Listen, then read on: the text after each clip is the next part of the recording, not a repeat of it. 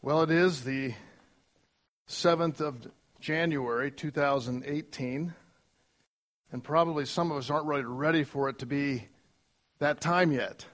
We're still trying to get ready for the new year to begin because you come off of the all of the activity beginning with Thanksgiving and holidays, Christmas, New Year's, traveling and, and family and that sort of thing, and at the same time we're we're trying to prepare for the new year.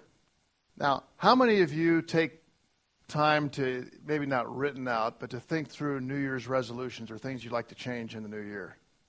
Okay, well, most, most of you. Some of you may, may uh, have a little cynical thought about that.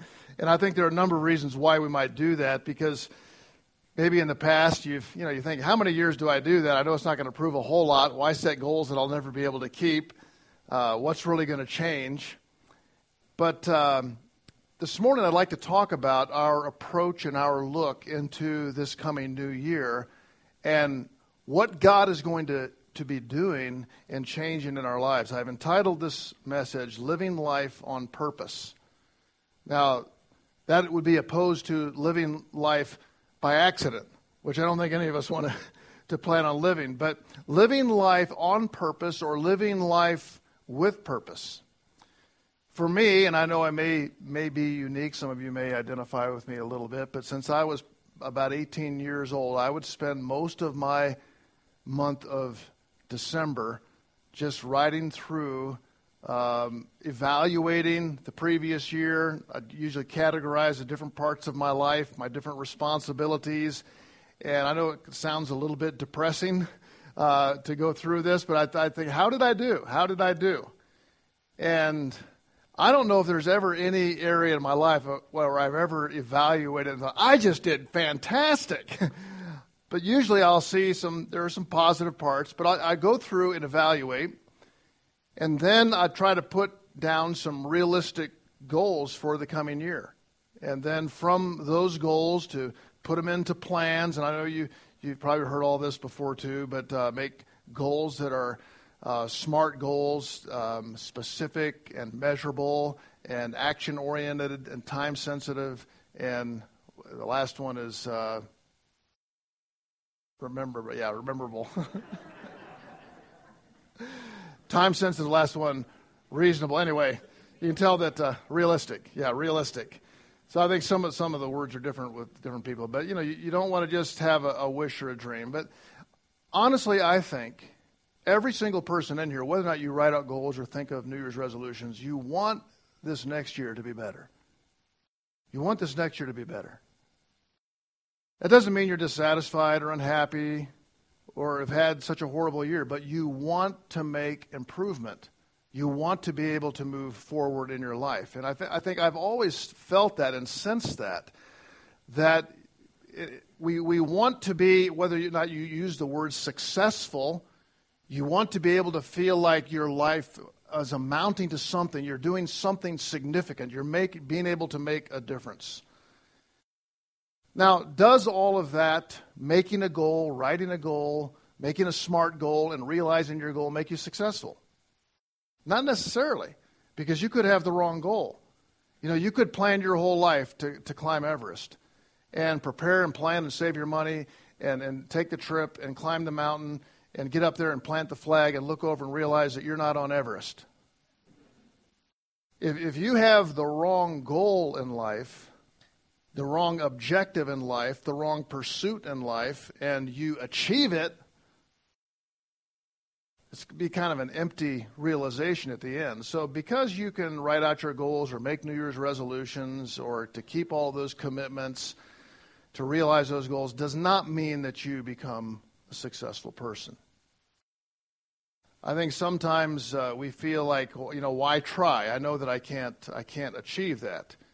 Uh, some would say, I have no idea what I should be doing. I don't r- really know what, what purpose is there for my life. And I think that's a good question. Sometimes we'll, we'll, you know, you don't just wonder that when you're finishing high school. There are times all through life you think, why am I here? What am I supposed to be doing? What, what is really the significance of my life? What am I going to accomplish? And as we get older, uh, we can tend to think, well, you know what, I might as well just give up now because I'm too old to, change anything. uh, that it won't make a difference. This year, though, as I was going through this process, there was a, a new twist for me, and that's kind of what has brought about, in part, uh, a series that I want to bring starting in two weeks on uh, living life with Jesus. As I was going through this process, I ran across this verse that, that I'm going to have, uh, it'll be up on the screen here, of Roman, very familiar, Romans 8, 28 and 29. now, probably Romans 8, 28 is the second most recognizable verse for people in all of the scriptures, uh, aside from John 3.16. But verse 29 is really where I'm, I'm heading in this. And let me read this, and then I want to, I want to examine living life on purpose. And we know that for those who love God, all things work together for good. For those who are called according to his purpose. For those whom he foreknew, he also predestined to be conformed to the image of his Son, in order that he might be the firstborn among many brothers. So this morning, what I'd like to do is, is look at this verse and living life on purpose, what that means, why I should even want that, and how, if I were to pursue it, I could find it. What is living a life on purpose? Typically, all the goals and plans and objectives that we make, uh, what we have chosen to do for the coming year or what we would like to do, they center around very temporal things. Think about it. Uh, what's, what's the first thing that people think about New Year's resolution? Okay, no one wanted to say it. I know, no one wanted to say it. So Paul said it for us. So. We're just talking that, but your health. Now, how many of you, or I want to, you don't raise your hand on this, are absolutely completely happy with where you are physically? I mean, your, your health is just like perfect. Okay. Um, see, see these young guys here on the front, second row. See that? they have not lived life yet. So the rest of us are dreaming of how we might improve, you whether it's I'm going to be more cardio fit, I'm going to lose weight, I'm going to gain muscle mass, I'm going to do this, I'm going to do that, I'm going to. Okay, but you think about this, and I hate to be the bearer of bad news, you're getting older and you're going to die.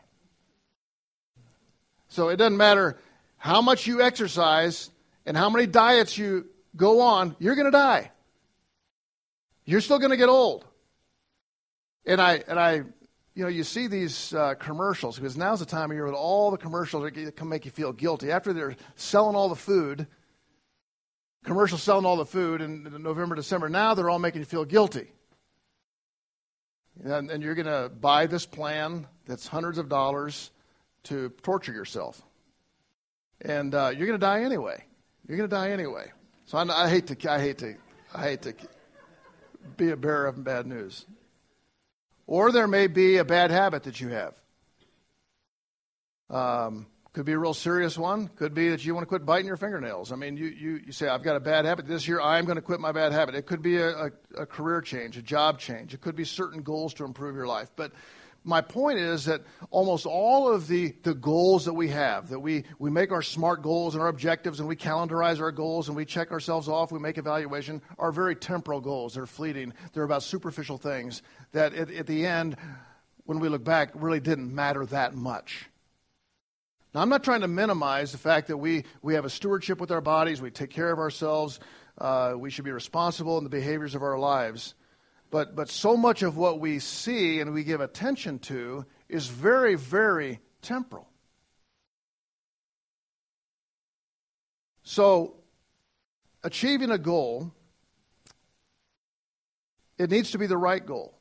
And this is why this text, to me, shares with us what, and, and I want you to follow through with me because you may not say that's not what I want for my life right now, but, but what is God's purpose for your life? So if I say living life on purpose, whose purpose? My purpose? My mom's purpose? My dad's purpose? There, there's some kids that say, I'm just going to do that because that's what my dad wanted me to do, or my mom wanted me to do this, or, you know, I feel like, well, there's nothing else to do. But I feel like there's probably no text in all of Scripture that more accurately gives to us a, a very precise statement about what God's purpose is for your life. In other words, what is God's will for your life? And we read that in verse 29. For those whom he foreknew, he also predestined to be conformed to the image of his Son. Now, he's speaking about God, that we be, this is God's plan for us to be conformed, pressed into the mold, shaped, and become more and more into the likeness of Jesus. It's what his plan is. And see, that's not so much about what you do, it's what you become. And, and here's the thing that struck me, probably harder than ever before in, in making my New Year's resolutions. I spend most of my time with, with planning my new year about what I'm going to do, not what I'm going to become. And what really matters and what really counts is what I'm becoming. Because all the things I do are, are going to be fleeting. What I become is going to have lasting impact on other people. To me, this was, you said, you hadn't seen that before? Maybe I did. to me, this it hit me hard. That my focus needs on being the primary purpose for the life of Matt Olson is not do I Am I at a college working here? Am I a pastor here? Have I got a job over here? Am I living here? Am I doing this? Am I going to lose weight this year? Am I getting shape? Am I going to do. No, the primary purpose of my life is to become more and more like Jesus Christ. Now, am I giving, the question is, am I giving my energy to that? Am I praying about that? Am, am, I giving my life's focus to that and, and letting God take care of the rest? This was his original plan. If you go back to the book of Genesis, it says that God made man in his own. And if, if you read it, it says, and God said, let us make man in our image. You say, well, why would God speak in plural?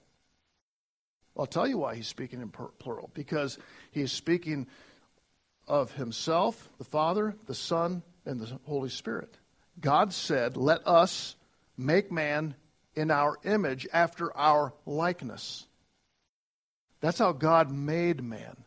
So, what happened to man? Well, he fell. He fell into sin. He was marred by sin. He still bears God's image. I still bear God's image. You still are an image bearer of God, but it's been marred by sin. And so, what Jesus came to do was to rescue us from our sin, rescue us from the penalty of death, and to restore and build back to that glorious image of his son. So, how do we measure success? And I've put up uh, put this up for you, and it's not you know that I want to be quoted on this, but I tried to how do I define success? Success is finding and fulfilling God's purpose for my life, which is being conformed to the likeness of His Son. Now, it's pretty simple. Success is finding and fulfilling God's purpose for my life. Now, I think that means believing upon Him as my Savior, but that's just the beginning. God wants to shape and mold and fashion and change my life to be more and more like his son. That's what he wants to do. And and I think that yeah, but what about what I want to do? now you could you can choose that. People may choose other things. What are the benefits of this? I think one, God is pleased because his plan is fulfilled. God's original creative plan for us fashioned in his image, created in his likeness, is fulfilled. We are fulfilled because we realize the purpose for which we were created. When you look back at, at this verse in Romans 8 28, at the very end of that verse, it says, purpose. All things work together for good to those that love God, to them that are called according to his purpose. Now, we quote this verse all the time, and we lean upon this verse to, to help us interpret the various trials and challenges in our lives. But sometimes we fail to see that at the very end of that verse, he talks, he talks about his purpose. And what is his purpose? That's what he goes on to define in verse 29. God is pleased, we are fulfilled, and we enjoy the relationship with God for eternity. A creature and creator, all of his creation there is no other way to find lasting joy and peace and contentment and fulfillment than to be fulfilling your creative intent.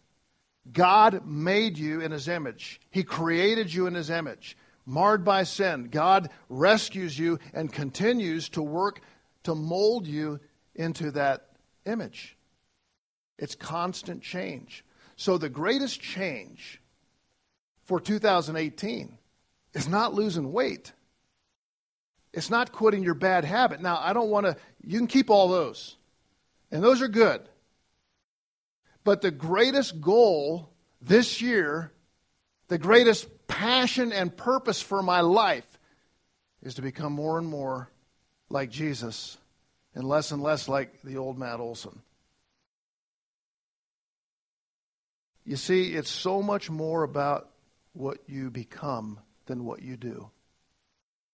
Almost all of our plans, almost all of our focus, and even if you didn't make New Year's resolutions, I'm sure you got plans, right? Most of your plans are built about around what you do. What God says, I want you to build your plans about what you're becoming. And then everything we do flows from what we are. Let me say that again. Everything we do flows from what we are. So the focus is not on what I'm going to go do, the focus is what I'm in becoming. And when I'm right in what I'm becoming, then God takes care of that as we walk with Him. So, my question to you this morning is where are you on that path? Where are you on that path, becoming like Jesus? I could ask you, well, what did you get done in 2017. That see that's that's where I, I caught myself. I caught myself in, in, in December trying to figure out what did I get done in 2017? And what am I going to do in 2018? It's all about what I did and what I'm going to do. And, I, and I'm adjusting all of my, my resolutions based on that. But the question is, how much more in 2017 did I become like Jesus? How much more did my life start to reflect the Son of God? And how much more this year will that be taking place in my life? It's not just what I'm going to be able to get done. So we have many purposes and goals and plans, but this is what we were created for. We were created for this to be in His image. So the second question that I would have is why would I even want to live that way? Now, I know that may sound a little bit sacrilegious, but to be honest with you, I think subconsciously all of us might think that way. Why would I want to live like Jesus? I mean, you think he was single, never got married, was poor, lost all of his friends, was persecuted, rejected, and put to death. Why would I want to be like that? I kind of like my life. And, and to be honest with you, most of us really don't want anyone else telling us what our purpose should be. We like to figure that out on our own and make our own decision. I used to speak at uh, high school graduations a lot when I was recruiting college students, and and uh, so I'd be on a platform with other people, and there's so many speakers that would would give this advice: follow your dreams, follow your heart. And I thought, man, if I did, if I followed my heart when I was 18, I would have been dead by the time I was 19. and I was thinking, so you say, just throw it, throw it out there, just Follow what you want to do. Most of us, though, don't trust anyone else to make that decision, do we? I don't want, I don't want someone else telling me what my purpose in life is. and I can understand that, but here's one that we can trust because God, who created you and created this world and everything in it and is working for your good, this is what He has promised. He's working everything for your good, and all that God does is good has told you this is your destiny, this is your purpose. Not to do all of these things, but to be constantly formed into the likeness of my Son. That's what I want for you. That's my will for you. This year, 2018. So we fast forward to 2019, we'll all be a year older. some of us will accomplish goals, some of us not. Are you more like Jesus? Is the question. It may not seem appealing to you, and especially as we read in the context of Romans 8. And I, and, uh, I love this chapter in verse 18 because he talks about the sufferings and the difficulties in the Christian life. He says, For I consider that the sufferings of this present time are not worth comparing with the glory that is going to be revealed in us. So, what Paul is saying is the glory to be revealed in us is when this transformation of my life to be more like Jesus is complete and final, which is when we get to heaven. When all glory is fulfilled, in the present time, we endure suffering. And that's why Romans 8 18 and 828 were written. Because we're trying to figure out, okay, God, if you're good and you love me and everything is good about heaven, why am I going through such hardship right now? Why, why am I going through this? That's why Romans 8:28 was written in response to the pain and the difficulty we have in processing the goodness of God. So he reminds us that everything may not be good in and of itself, but he is causing it to work together for the ultimate good, ultimate and eternal. It may not presently seem that way. And what is what is it the, the good that he's doing. And I used to just think, well, generally, it's just all good things. but I think the good that he's speaking out, he works all things together for good to them who are called according to his purpose. In other words, God is working this, the difficult situation that you're, the painful situation that you're going through, for your good to accomplish his purpose. See what I'm saying? It's not just, well, it's just something good happened to me. No, he's working this difficult situation for your good to accomplish his purpose. And his purpose is to be like Christ. and Diane and I were talking the other day about this, and, and she used the, the word removing the dross. It's kind of like, you know, when you're, you're boiling stuff up, it kind of removes the dross. The trials, the difficulties, the test God uses to perfect us and conform us to the likeness of Christ. He, he, he is taking these. It's not just that, well, you learn to accept that that's God's good work and it'll all end up in good, is that the good work is you becoming more like Jesus. And you reflect him more and more. And that whole idea is carried on from verses 36 to 39, which you can read at another time. But uh, he continues on on that um, the suffering in verse uh, 36 it says because you were being put to death all day long or counted as sheep for the slaughter he says no in all these things we are more than victorious through him who loved us. And then he goes on to say and I, will go to read this because it's just so good. He says for i'm persuaded that either that even death or life or angels or rulers things present or things to come hostile powers height or depth or any other created thing will have the power to separate us from the love of god that is in Christ Jesus our Lord. So nothing, not even death or anything, can separate us from the love of God. All these things work together to bring about your change to the likeness of Christ. So when we read through the Sermon on the Mount, Jesus is, is speaking, Matthew chapters 5, 6, uh, 7, the life he's talking about living, of loving others, loving your neighbor. His life, his model life, is what he wants to be instilling in us. This is what matters. And then when he, when he talks about that he might be the firstborn among many brothers, uh, I would say literally, the firstborn among many brothers and sisters is that he is the one and only son that is having effect upon all of us to be like him. And the greatest contribution that you and I will ever make to this world is not what we do, but what we become. Because it will be the visible reality of Christ in this world when you're like him. That's the truth of it. So when we focus on other things, Jesus had the, the parable in Luke 12. He said, Take care and be on your guard against all covetousness, for one's life does not consist in the abundance of his possessions. And he told them a parable, saying, The land of a rich man produced plentifully. And he thought to himself, What shall I do? For I have nowhere to store my crops. And he said, I will do this I will tear down my barns and build larger ones and there I will store up my grain and all my goods. And I will say to my soul, Soul, you have ample goods laid up for many years. Relax, eat, drink, and be merry.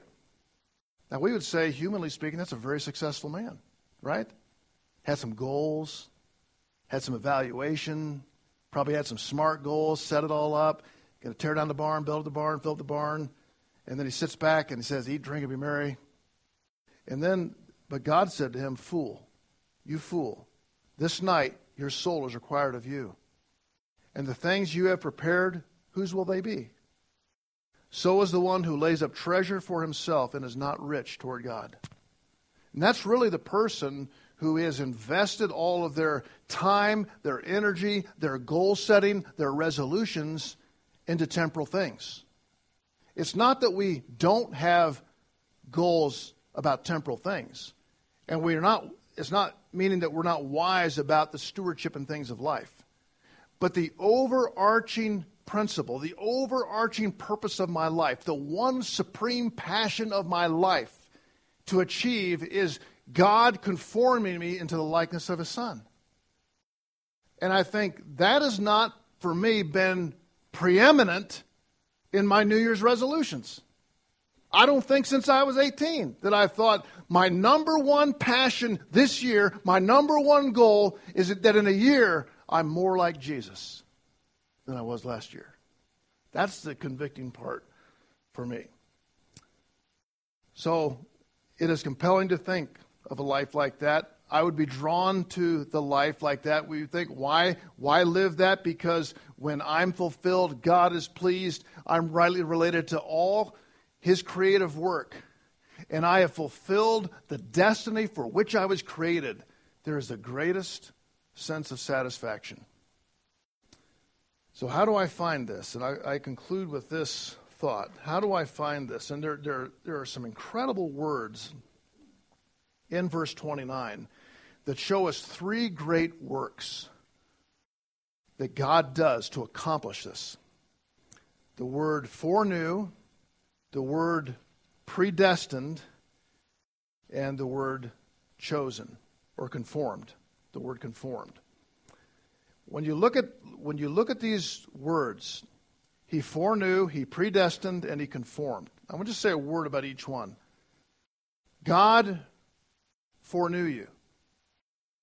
Now, typically what we think of is God has binoculars and he looks way down in time and said, Oh, I see you way out there. I foreknew you. I, I see you way out there. Uh, what are you going to do? What are you, what are you going to do? It's like God's uh, kind of wringing his hands and looking and, and figuring out what you, God's, God's just an observer. But this foreknew really means he loved us. If you, if you study the, New uh, the Old Testament and New Testament usage of the word to know, even it says like Adam Adam knew his wife and she had a son. It's more than just intellectual knowledge. There's something more to the understanding of God foreknew you. Is that God, before all time, yes, He knew you by name and He knew who you were, but He loved you. He loved you. Isn't that amazing? He loved you. And the love that he has is not the same love as that we would say, God, for God so loved the world. I want you to follow me on this, okay? I believe this that God sent his son to die for the world. I believe that the offer for salvation is to all people and that anyone can come to Christ. I believe that God's love was expressed through sending his son to die on the cross for our sins. But he also speaks about the verse that I quoted earlier in Deuteronomy 7 9 about a covenant and steadfast love. a covenant love. There is a very special love that God has for his people. And this is an intense love for you. Before you were born, God didn't just know you, He loved you. And He loved you with a covenant love. Second word is predestined. He predestined you. In other words, He, before the world was created, before you were born, He selected you, He chose you, He called you to salvation. Now, that didn't mean that you became a Christian at that time, but that He chose you. You say, well, why didn't He choose everybody else? You know what the answer is for that? I can't explain it. I just know this. The Bible says that God sent His Son to die for the world. He said, Whosoever will may come. But He also said, Here, I have predestined you, I have chosen you. And I know that we get into a lot of colleges and seminaries, get into theological debates on predestination. Why would God choose someone, not choose another person? I know this that whoever wants to be saved can be saved because the Bible says whoever calls on the name of the Lord will be saved. I believe that. But this, this doctrine to me is for believers to give you some encouragement. God just didn't know you and love you. He chose you. He picked you out. He picked you out. He chose you and He elected you. He predestined you. Isn't that amazing?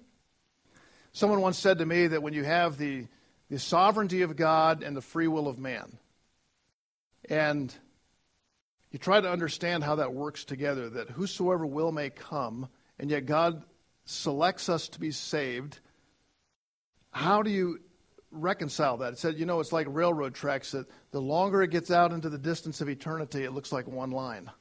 Right now, I can't comprehend the ways of God. I just know this is a beautiful, wonderful thing. It's wonderful the fact that, that God sent his son to die for the world. He offers to the whole world. But it's a beautiful thing for you to understand that God has known you, He has loved you, and He has chosen you. He has chosen you. John 15, 16 says, You've not chosen me, but I have chosen you. And then the last word is conforming you. So this is, these are His works knowing you, predestining you, and conforming you. Of course, this is what we've been speaking about today that God is in the process of changing your life to be more and more like His Son. And what happens when He does that, you become, you look more and more like Jesus. I think this is an amazing, amazing thing. The whole rest of this text expands upon these thoughts. So in the next two in two weeks from now, I begin this living life with Jesus series of what does the life look like, the life with Jesus? What does your life look like when you live like Jesus? And I think of four invitations that Jesus gave. This is just it's an interesting interesting thought. Jesus invites you into his life. His first invitation is, is come to me. Jason preached on this earlier this last year. Matthew 11, 28 to 30 says, Come to me, all you who labor and are heavy laden, I'll give you rest. Come to me. His first invitation is you come to him. You trust him. You trust him with your life. His second invitation is follow me. We might hesitate. He says, Follow me. The obedient life, keeping in step with Him. His, his third invitation is abide in me or continue with me. In other words, you stay with me. You're not leaving me. You're abiding, relating to me. And then his final invitation is go and I will be with you.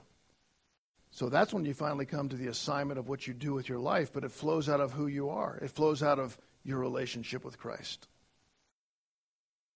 So this morning, you may have already gone through the process of New Year's resolutions, goals, objectives, and to do lists. At least you've thought about it. But I'm going to ask you have you thought about this? Those are all temporal things mostly. Have you thought about this? Of how in 2018 your life will be more and more conformed to the likeness of Christ, fulfilling his purpose for you bringing joy to the Father, preparing you for heaven, and affecting everyone around you positively. You know, I, have shared a number of times this last year just because it's fresh with me of, of losing my father in law. And, um, you know, Dad, I remember looking through some of the old files when he, he played quarterback for Kansas back in the late 40s, early 50s.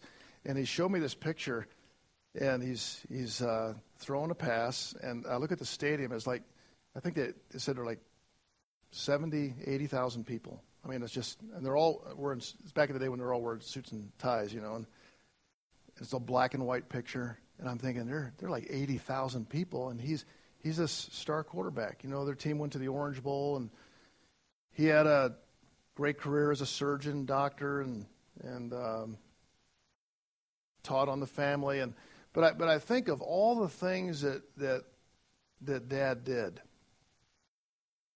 at the end of his life, I remember kind of going through his closet, and I'm and I'm looking at because they'd pretty much given away all his stuff, and he'd gotten rid of all of his stuff, and I and I'm I'm, looking at in about this six by eight closet, and that's all that's left.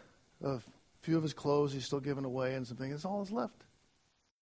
And I, and I think no one's going to remember him standing in the middle of that field, and you know he's a quarterback, and you know. He, but, but the thing that all of us remember that knew him remembered he gave us the greatest picture of what Jesus was like in human form. And that has honestly been had the, one of the most profound effects upon my life of anything ever.